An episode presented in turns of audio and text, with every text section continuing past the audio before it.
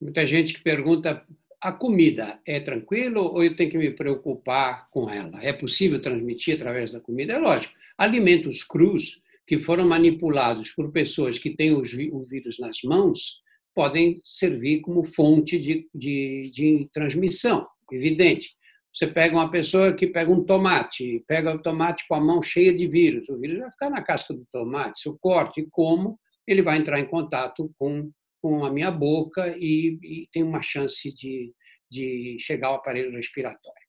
Então, o que temos, nós temos que fazer? Primeiro, é dar preferência para os alimentos quentes, porque os alimentos que foram cozidos, fritos, etc., o vírus desapareceu dali. Os alimentos que a gente ingere cru, as saladas, os vegetais, de um modo geral, têm que ser manipulados por pessoas que lavaram a mão, e lavaram a mão direito.